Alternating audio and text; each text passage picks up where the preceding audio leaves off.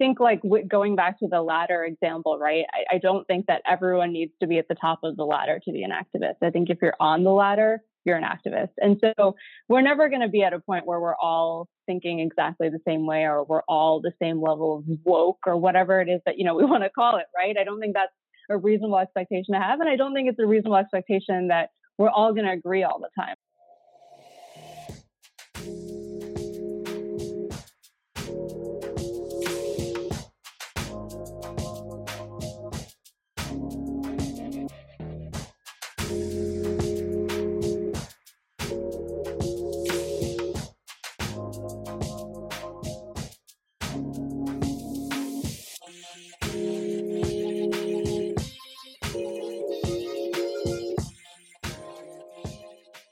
Hi అండి thanks for tuning in to the Telugu సాగా ఇవాళ special guest మన ముందున్నారు తన పేరు ఆల్రెడీ వినే ఉంటారు or తన వీడియో చూసింటారు తను ఒక కార్యకర్త and health care professional currently working in IBM Watson Health.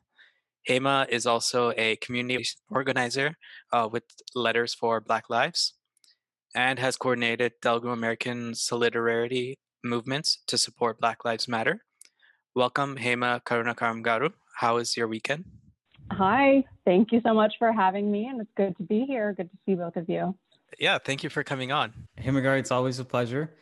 Hemagaru, everyone lives in a bubble. These bubbles can represent a space where people think similarly and have the same values, uh, certain morals, and it takes a certain push from a group of people to break that bubble. I think when you made a video as basically a letter about Black Lives Matter uh, to our Telugu speaking parents, to us, the way you wrote that message, the approach, it broke that bubble. When people saw that video, did people reach out? Did your parents see the video?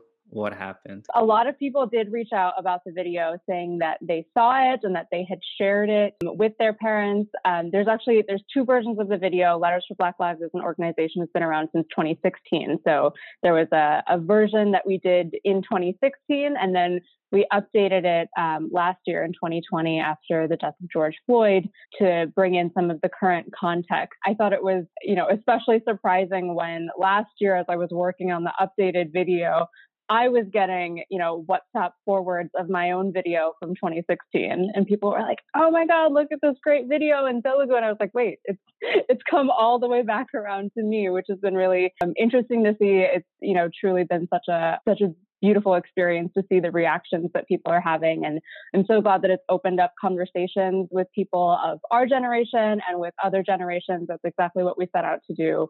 We wanted to facilitate a conversation that went beyond just our bubble, like you said, and beyond just uh, maybe the group of people who might be, you know, younger and first generation and more, you know, in tune with with social justice issues. And we wanted to go past that and especially help our parents' generation find that that bridge. And so for me, actually, my, my parents helped me, you know, both times around with the content, which was a really great way to bring them in and, you know, kind of get to hear their own perspective and experiences as well. And so if you haven't seen the videos yet, um, I encourage you to, to check them out. Letters for Black Lives in Telugu. It's really just all about helping people of all ages understand why everyone and why us as Indian Americans, Telugu Americans, um, especially need to be um, supporting Black Lives Matter and need to be fighting against racism and anti-blackness in our communities. Yeah, guys, I, I definitely recommend watching the video. Hemagar, if if I have the pleasure to summarize the video, just so our audience has better understanding of what the video that you and your team put together.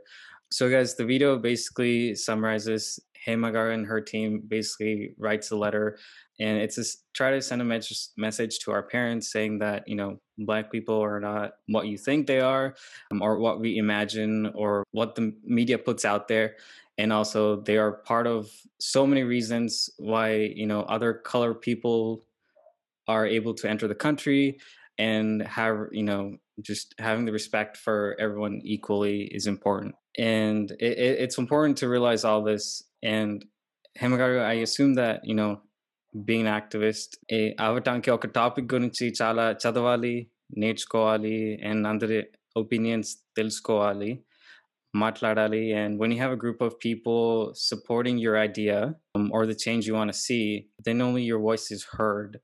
And with that, with that demand, an action has to be taken no matter what. So, how's your journey being an activist And what does it really take? Yeah, it's a tough question. I think there's there's so many things I've learned over the years and I still, you know, kind of feel weird calling myself an activist. I think it's a journey. I think we're all kind of at different levels of of this journey and and for me it's really about just figuring out my own values and figuring out what's important to me and and I find that everyone has a different kind of entry point into the social justice space or into the activism space. And so, you know, I think for me, especially the work that I'm doing, you know, the work that I've done in support of Black Lives Matter, I think it, it's really for me coming back to what does it mean to be a person of color in the United States as a whole and kind of looking at the elements of those that experience that are common across different groups and looking at the pieces of that experience that are different, right? And so that was kind of my entry point was just sort of reflecting on my own experiences as an Indian American and, you know, the things that really got under my skin growing up. And for me, uh, you know, a, a big thing that, that kind of brought me into this space was colorism and just thinking about how our communities talk about dark skin in general, right? And whether that's within our own community or whether that's looking at other communities and, and the words that we use to describe the black community right? I think a lot of that goes back to the the language that we've all grown up around you know and we think about how in telugu and when someone says something about nallavalu right? Immediately it's like it's like a bad thing. It has this negative connotation. And you think about it and you really break it down and you're like what's why is it bad you know why do we have this sort of knee jerk reaction that like oh you're talking about nallavalu that's bad Nalla is the word for black. Like that's what it is. And it's really unfortunate that it's gotten kind of like misconstrued over time and it's received this this negative connotation. It's the same thing in English, right? It's the same reason why I think a lot of people in English hesitate to say black, black people. They're like, oh, should we say African American? Should we say this? Should we say that? Like there's nothing wrong with saying black. There's nothing wrong with saying nalla, but we grow up with these connotations that are, that are built into our language and that influences how we're thinking about um, these topics over time. And so that's something that I think has always bothered me a little bit. And especially as I saw, you know, over the last five, six years, you know, just learning more about Black Lives Matter, learning more about, you know, racism and the persistent effects of that in the US, um, I started to think more deeply about just sort of how that's reflected in in the way that I was raised, how that's reflected in the language that you know my parents use or that our community uses, and that helped me to make some of those connections more clearly. And I think it's important to recognize that so much of these struggles are shared across groups. It's not just like, oh, we experience this because we're brown and they experience that because they're black. There are there are parts that are extremely different and we have to acknowledge that but there's parts that are very similar too and and i think when you when you make too many divisions you lose sight of you know the the shared experiences that we have and you know one experience that i think was very influential for me personally that got me really motivated was in early 2017 the death of srinivas kuchibhotla who was telugu right and you know i remember reading about his story and thinking like wow that could have been that could have been my dad 10 years ago. Like I grew up in the Midwest, my dad's an engineer. You know, it was just like there was so much about that story that resonated with me so deeply and to hear that someone that that reminded me so much of of my own dad and of my own family was killed in a hate crime.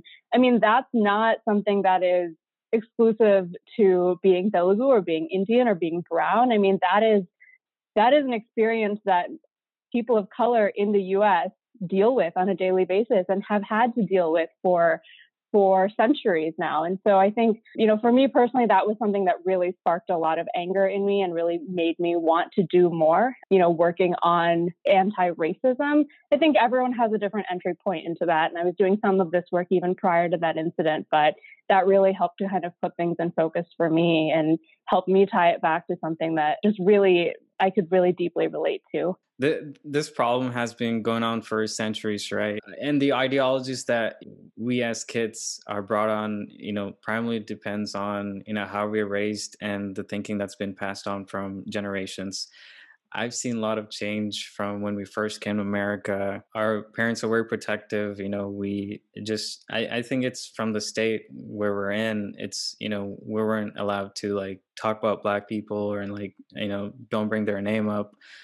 Till now, recently, I, you know, now parents were talking about, you know, joining the riots, being able to fight for you know go to LA downtown help support you know black people. So I've seen just so much change you know from parents and just talking to them it's it's so good. And I think a lot has to do with people are coming out talking and news media being able to carry out the voices of you know people or interviews and just share support from others. So I think um, it's heading the right direction but not completely yet. Yeah yeah I think change is slow, but it's happening, like you said. And I think there's a lot of times there's I feel like there's a lot of frustration around like, oh, why don't you get it? Why can't you just support me? Right. And I think it's we really have to take a step back and we have to be more patient about meeting people where they are, right? And just because someone doesn't agree with you right away doesn't mean they necessarily disagree with you. A lot of times they're somewhere in between. They just don't have enough information or they haven't had a, chance to reflect on it. And I think that's something that was really important for me and for for us at Letters for Black Lives to really reflect on was the fact that, you know, our parents have had a vastly different experience growing up than we have, right? And just like um, the exposure and education that you get in the US is, is so different from what they had in India. And, um, you know, a lot of what they're doing comes from this, this sense of, you know, defensiveness or protectiveness, right? And it's not that they are necessarily against the things that we're talking about. They just don't know enough or they haven't thought about it enough or they've never been invited into that conversation. So um, there's, you know, this metaphor that I really love. It's something I've seen on Instagram a couple months ago about this idea that what we're really trying to do in, in this space of anti-racism is climb this ladder towards like this ultimate goal where we're all actively fighting against racism. And a lot of people are not anywhere on that ladder. They're not there, you know, maybe they're walking around it, maybe they saw it, but they decided they weren't ready to climb it, whatever, right? But I think it's important to recognize that most people are not necessarily running away from that ladder. They're just they're just not there yet. And so if you're higher up on that ladder, it's your responsibility to help people climb up, right? Reach a hand down and help them come up a couple rungs. But if you're all the way at the top of that ladder and you're yelling at the people who are on the first rung, they're gonna they're gonna fall off. They're gonna leave. They're not gonna want to keep climbing right? It's one one rung at a time to come up the ladder. So the best thing that we can do is help people come up one more step one more step one more step.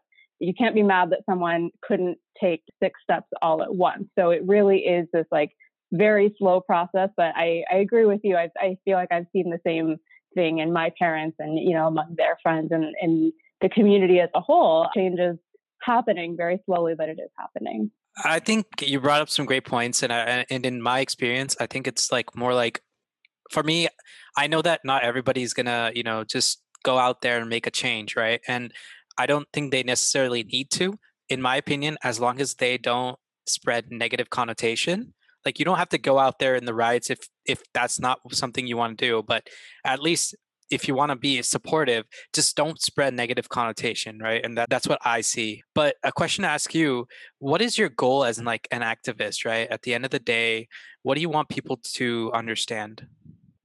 I think my ultimate goal is for people to have more conversations, right? I don't consider myself an activist in sort of a traditional sense as in, you know, I'm not someone who's protesting on the front lines. That's not my MO at all. Um, and I don't think that's what being an activist is.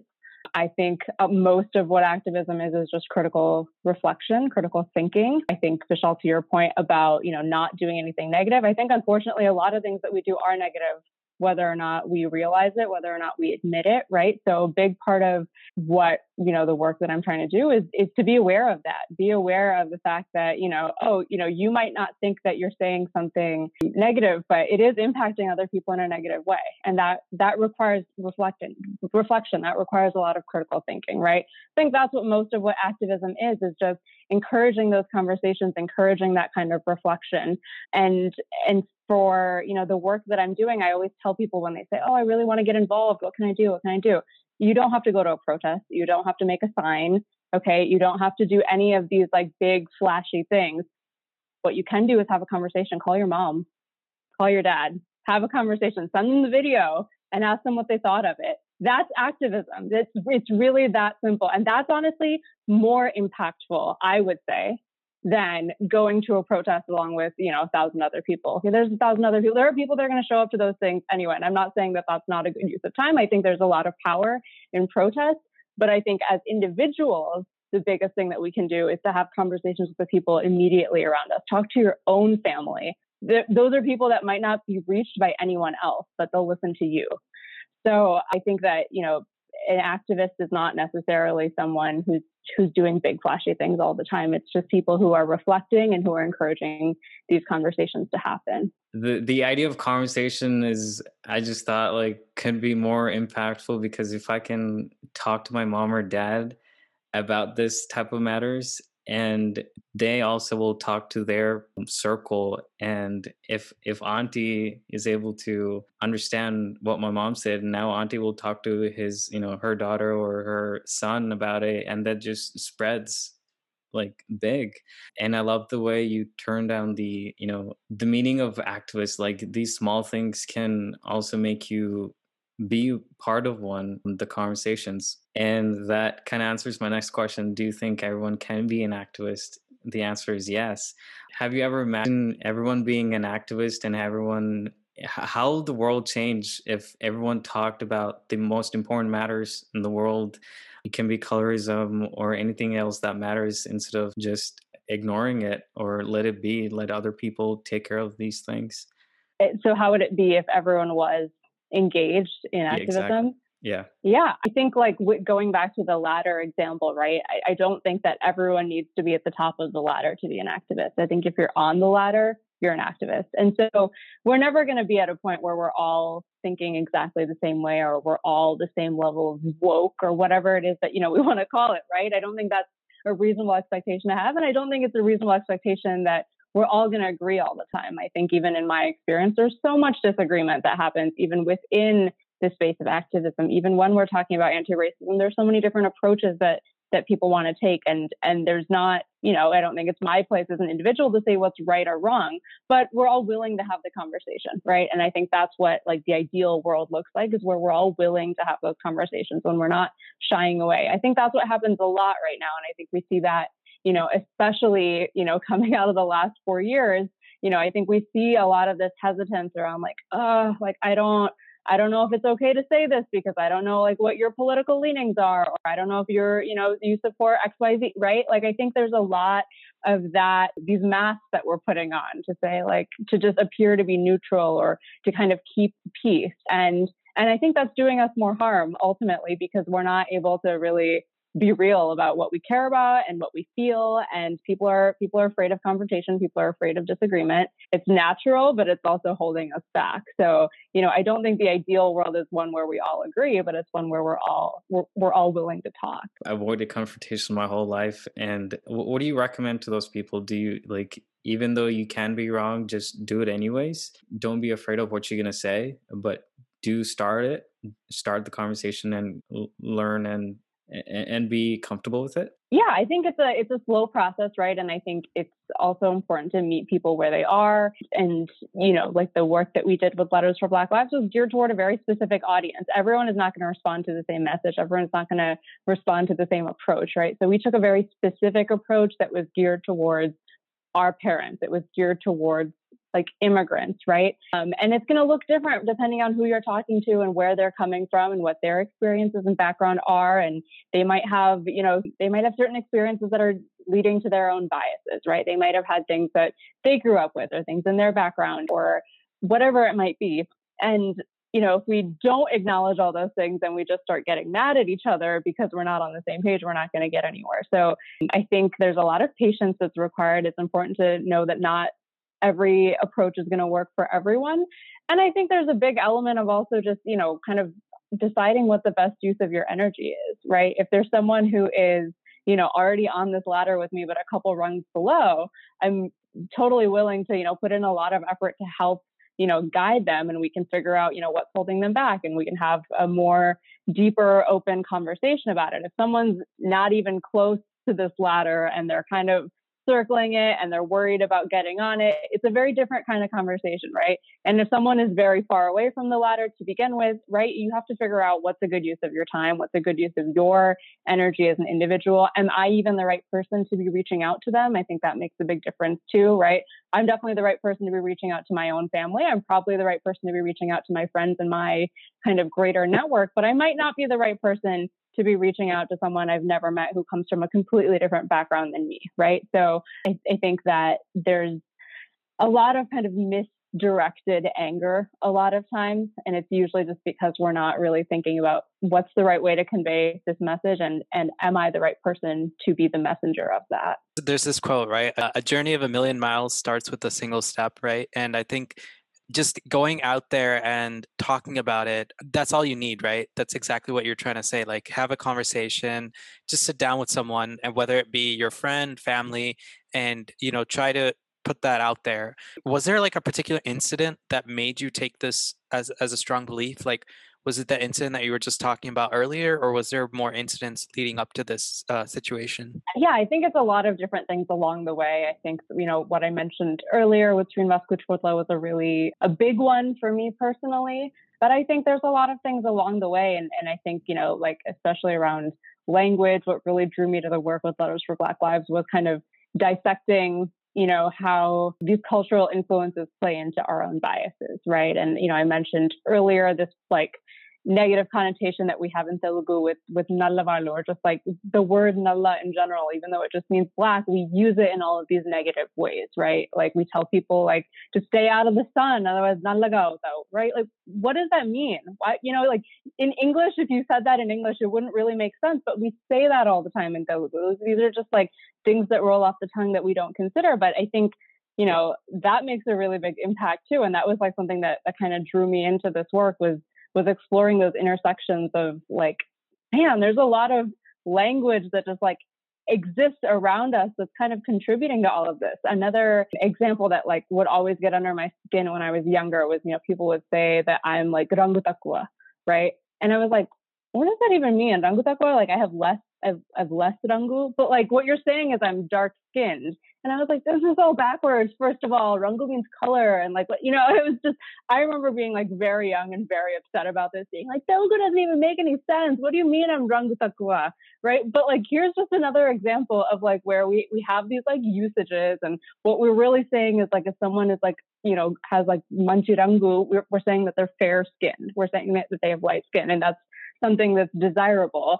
And again, it's like all of these little things that you know you don't really think about most of the time it's just part of language but when you take a moment to reflect on like what we're actually saying what are these things that people are saying to us when we're very young and they get really ingrained in us you realize that so much of you know these biases are, are really deeply deeply rooted um, in in what we've grown up in. And so it's just it's been kind of reflecting on those those kinds of experiences since I was little, and it all just kind of came together for me, you know, in the past couple of years, and I wanted to do something about it. Yeah, I got the same type of uh, sayings from my grandparents. So all they do when I go back to India is like they take sunapindi and like they rub it all over my face and like you know apply so many recipes and like this face mask and so i always like thought like oh god i gotta work on this before my marriage so i get a lot of matches and all but in in, all of it like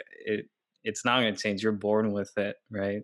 And all that matters is what's in the inside. If we take this colorism the whole problem in itself the it, it's so hard to push out these changes. It seems like every change needs to go through a certain process and it gets stopped somewhere because of one highly regarded professional or uh, some uh, group that is overpowered. Where do you think the gap really is? I mean, I think there's we have to manage our own expectations, right? I don't think problems like colorism and racism are necessarily going to be solved in in our lifetime um, you know whatever solving that even really means you know i don't think we're we're ever going to get to this like idea of a a society that doesn't see color that doesn't see race that's not a useful way to think about it right because differences are always going to exist and we have to acknowledge them. So so the goal is not to get rid of the differences. The goal is to treat everyone, you know, equitably regardless of their differences. And I think I think it's, you know, sort of like addressing those gaps, like what you just said, right? The solution to, you know, one person having darker skin than the other isn't to get rid of that person's dark skin. It's just to say, that's fine. You know, you have two different skin colors and you're like, that doesn't, that's not a reason to make one of you better than the other. Right. And so, like, number one is kind of getting to that level of just saying, we don't need to erase one of these or we don't need to change one of these. We can just accept that you know, people come in different colors, uh, they come in different races, they come in different backgrounds, and that's that's fine. That that in itself is not a reason to, you know, to treat people differently, right? I think that's really where we're ultimately trying to get to. But it's not necessarily going to happen overnight. I, I think, you know, the longer that people have had their biases ingrained in them, the longer they're going to stay there, you know, and I think there are certainly some people that are never, that are not going to change within our lifetimes, right? And that's okay too. I think there's, you know, you have to accept that. You have to accept that that people get their biases in different ways. Um, they've grown up in different ways, and and you know, I think, like I was saying before, there's some people that it's worth putting a lot of time and energy into that conversation, and there's some people that it's not. You have to know when to walk away, as well. So. You know, I think just sort of keeping in mind what your ultimate goal is. You know, for me, that's you know, the sort of guiding principle around around equity, and and just knowing, you know, when is when is a conversation worth my time and when is it not? Because not everyone's going to change, and that's okay. Uh, most of our audiences, like for the Telugu saga, are like Telugu people, right? I know you probably would like to talk with others, but like, is there something that you want to tell the Telugu audience in general? For those audiences in general, I mean, really be mindful of of the words that you use, especially when we're talking about color and race, right? I, and just, you know, going back to some of the examples I gave before, these aren't things that I even really reflected on deeply until recently, but they were just so normal to me for so long, right? They were so normal to me growing up to hear negative, negative phrases about dark skin, negative phrases about people with dark skin, never negative phrases about black people or people of just any other race, right? Like it's just so normalized. And for me, I noticed, you know, it was just something that was, um, I was exposed to all the time as a kid and it's kind of stayed with me, right? So I, I just think the most important thing is to be mindful of that, especially if like you have young kids or you're thinking about having kids or, you know, anyone who you know is raising children or is around children like you have this great opportunity to really be mindful about the words words that you're using because you're going to make a big impact on how they're thinking about themselves and how they're thinking about other people as they're growing up. Um, so you know i think i think there's so much value that you get from from speaking another language right? I think that i think that was a beautiful language but it can also you know lead to some of these biases becoming more ingrained. And so um, I would just think, you know, ask everyone who's Telugu to, to reflect a little bit on that, reflect on the ways that your language might be contributing to harm in ways that you um, haven't thought about before. I hope some of the examples that I gave were, were helpful to you. If those are things that, you know, kind of come up in your vocabulary, it's something to to think twice about, you know, in the future when you're using words like nalat. Did you use it with a negative connotation? Did you use it to mean something negative? And if so, why? Right? Like let's just take a moment, reflect on that. What did you really mean when you said that? And then, you know, walk it back. And that's how we can make that's how we can make change over time. Being mindful is a big one. And um next time, like you gave some good examples where parents said the same thing or, you know, relatives or like, you know, friends, you know, I let it slip by and like I didn't have a comment, you know, there goes the avoiding confrontation, right? Now hearing this, I can control the conversation and come back to them and, and you know question them. What, what did you really mean by it? Now you know it's it's not a matter of like you don't have to feel bad about it. Like you said, like this is this is just you. Um, it, it's it's so ingrained in our minds that you know we have to push back that change you know uh, put it back not let it sink in right and it's not it's not going to happen right away and i think it's like you said it's going to be uncomfortable like the first time that you point that out to someone, like, wait, what did you mean when you said that? It's going to be uncomfortable. And that's okay. This is uncomfortable. It is uncomfortable to talk about color and to talk about race. That's not something that like people are just, you know, dying to get into a conversation about every day, but this is real. We have to talk about it. And so I think just being comfortable with discomfort is a big part of it, right? Like, yeah, you might have a conversation with your mom that doesn't go super well, or one of you might get defensive, or, you know, these are normal reactions. It's okay. It's like, it's all part of the process. I think I've avoided the, this whole topic of like, you know, because I, I was scared or I was a little behind on you know what i can say about topic and what to say correctly and i think going forward it's you know it's it's today's the right age there's never the wrong time right and i think going forward i i should i i want to you know continue exercising this you know this topic the conversations and spread the more word out you know through this platform and let you know have give more people the you know the umph to be able to talk freely about this kind of issues. And i think you know by listening to what you have to say people will feel really that leeway of being able to comfortably talk to whoever they want to talk to so thank you for that so Hemagaru thank you so much for coming on the show i think you just brought up a lot of relatable things, right?